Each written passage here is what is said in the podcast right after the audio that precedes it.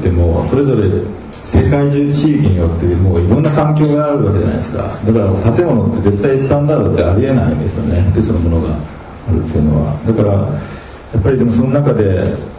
ちょっとすごくどんな小さなことでもいいのであのスタンダードを見つけたいなと思ってますし、えー、だから建築家っていうものはあのどれだけこう社会に還元できるかっていうか社会に何か還元しないといけないと思うんですね。一つの建築を作るだけでもやっぱり何か社会にやっぱり還元しないといけないと思っていて。そういう意味でやっぱりスタンダードあのをやっぱり追求するっていうことになるのかなというふうに思います。僕から一つあの今回の展示であの実はその小川さんと一緒な会場で展示をしたのこれが2回目で1回目は SD レビューの時に、えーと、展示をして一緒に路上展示展示をしたんですね。で今回も横並びで展示をしてでそれでまあ今ワールドスタンダードっていうテーマでやってるんですけどもそのえーと、違いみたいなものもすごく感じてあの比較しやすい違いがすごくあるなと思って、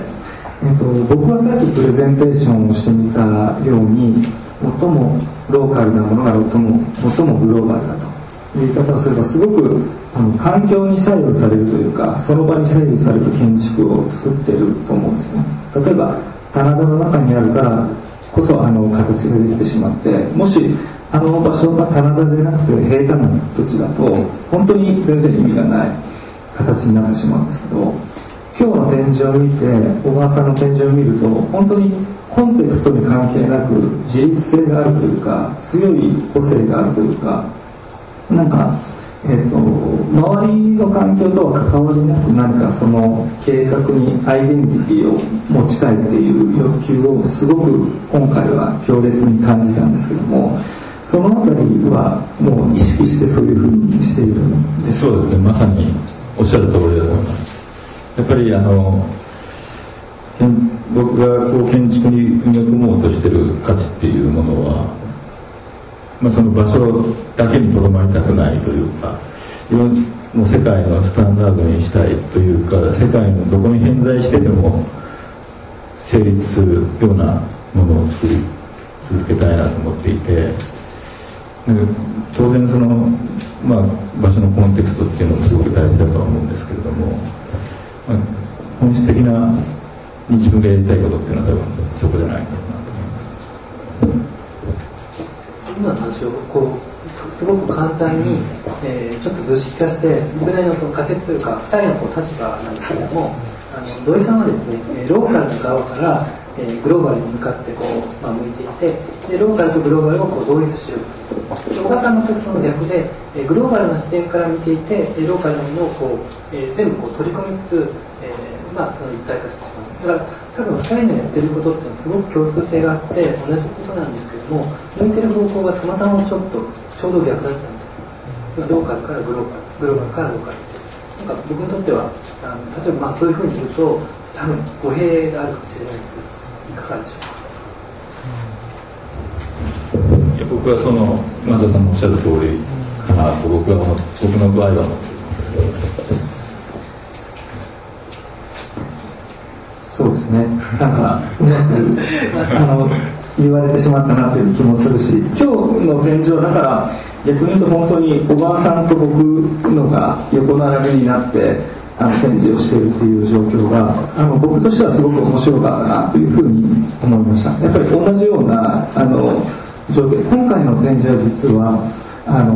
えーと、初めは SD レビューの模型を展示しましょうという話を受けて始めたんですけどもそのうちにまあいろんな建築をしようということで初めはもう展示スペースを区切ってしまってその中でやるっていうことも考えたんですけどもえーと、そうではなくてあのせっかく素晴らしい家具があるんですからその家具が置かれた状況一つのランドスケープというか地形というか、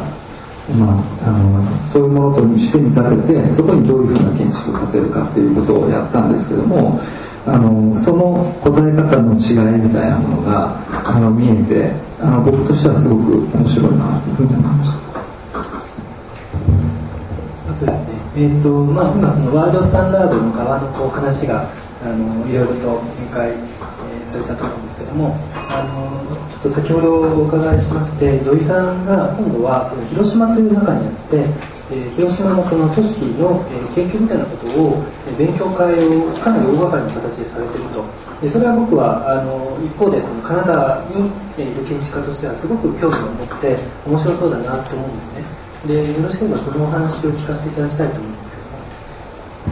これはもう本当僕だけではなくて僕も小川さんもそれで、えーと、他に今日来ているかどうかわからないんですけど何かの建築家でえー、やってることなんですけども、あのー、まだ1回だけしかやってなくて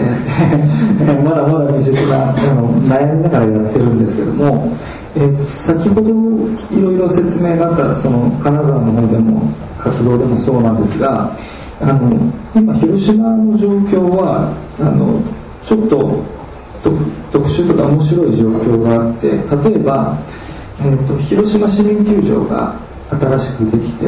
一般の人にも新しい球場ができてその街が変わっていくような様子をすごくダイレクトに感じてもらっていると。でそれからあと球場が移転したんでその跡地をどうするんだっていうのはもう本当に広島の方はみんな興味を持ってるんです。それから新しい橋のコンペイサム・ノグチの橋をどうするんだっていうことが議論になってますしそれから平和公園の周辺の世界遺産の周りの景観問題っていうのも起こっていて建物の高さ制限をどうするのかとか景観をどう整えるのかっていう問題があってあのえっと本当にこうここ数年一般の建築を全く知らない人でも関心を持たざるを得ないようなことがどんどんどんどん起こってきたんですよね。でそれが起こってきて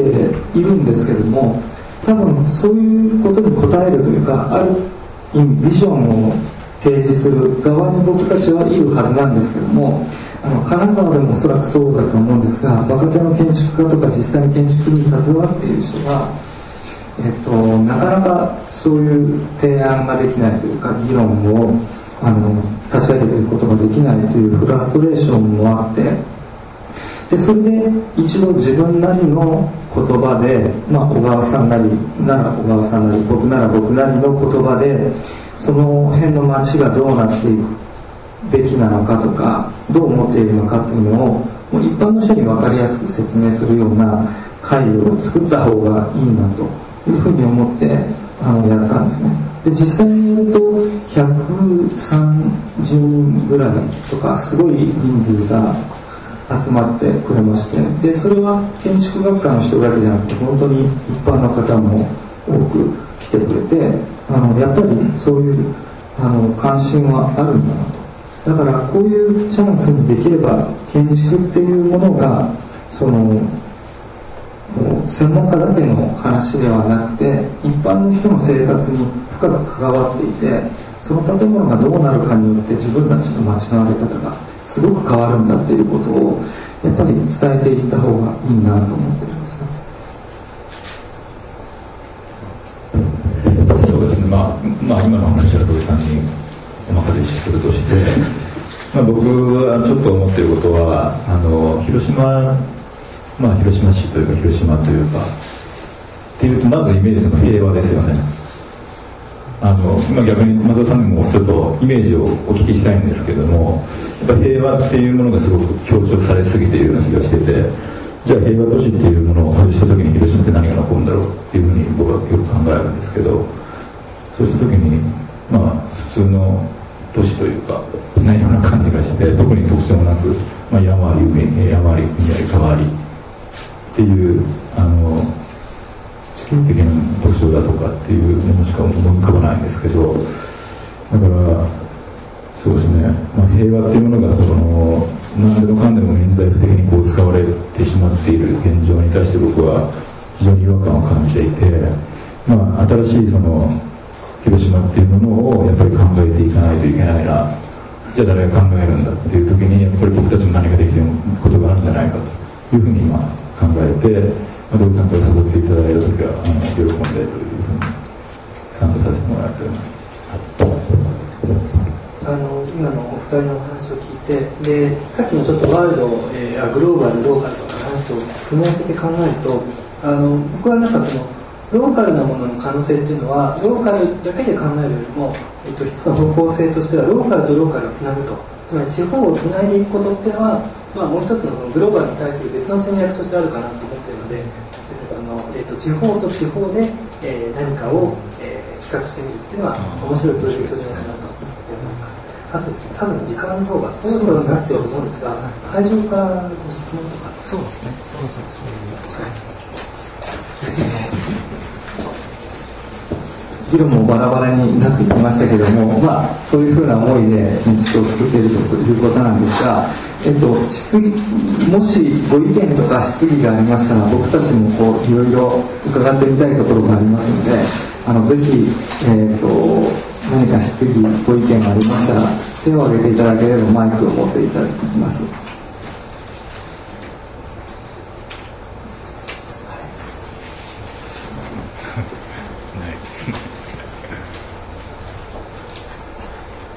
じゃあ、点、あ、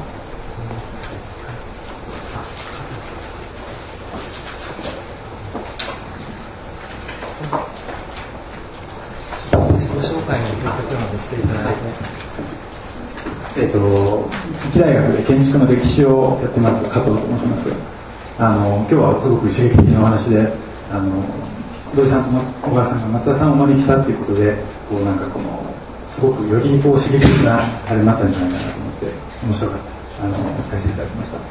で僕は以前松田さんにお会いした時にあのパリの中庭の話をお聞きしていてなんかもうすごくその都市を読むプロフェッショナルだなっていうあの印象があってさっきの研究モデルってありましたけどもなんかそういうふうにあの松田さんのことを見てるんですけれどもその松田さんから見て今回その国際的なものと地方都市っていう切り口があったと思うんですがあのパリのその中庭ってすごくほとんど都市の中の地形みたいになってるところがあると思うんですね。でさっきのあの土井さんがストーンテラスであの地形をリノベーションするっていうのがすごくあのかっこいい表現だなと思って聞いたんですけどその地形と言いつつあれはやっぱり人間が作った地形だからこそリノベーションっていうことになるわけじゃないですか。でそこにはすごくコンテクストが強いものがあってだから建築ができるっていうのがあったと思うんですね。でそれに対してじゃあ地方都市の広島はどうかって言った時にその小川さんが平和を取ったらそこに何が残るんだとかそれも全く関係なくあの趣味がラビレートでやったみたいにこうグリッドを引いて下向きだけをこう並べてるっていうもうコンテストではないもので設計するっていうことをやられてるのがすごくこう対照的だなというふうに思ったんですけども松田さんから見てその地方都市のそのコンテコンテクストっていうのはどんどんこう薄れていっちゃうものなんですかね。それとも何かこうコンテクストで地方都市をこう切り崩すっていうやり方っていうのは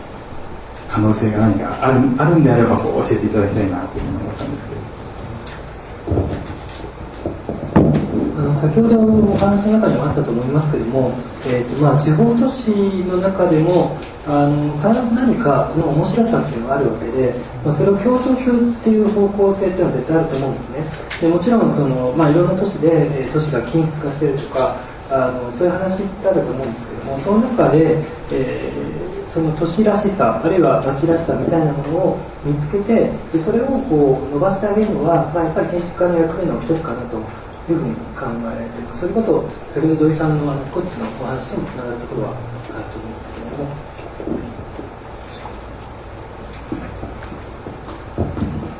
やっぱりそういうコンテクストを充実させていくというかこう高いレベルに持っていくためにはやっぱり建築家だけが一つ一つ建物を作っていくだけではなくて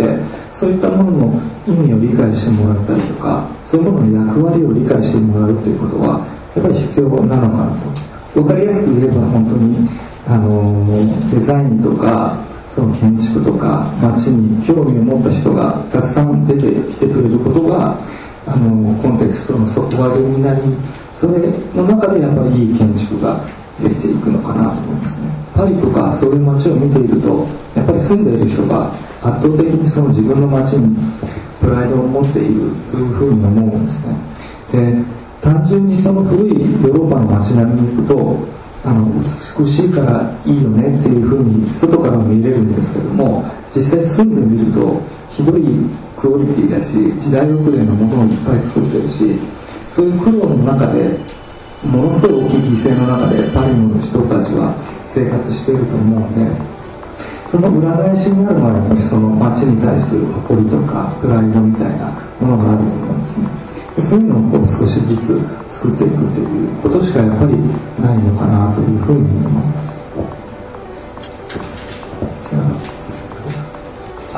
えっと、じゃあですね、あのこれから少しパーティーという形で、えっとえー、菓子屋さんにシャンパンを用意していただいているんで、えっとそれを皆さんで少しあの楽しみながらできれば先ほどの話も含めてあの議論を深めていただければなというふうに思います。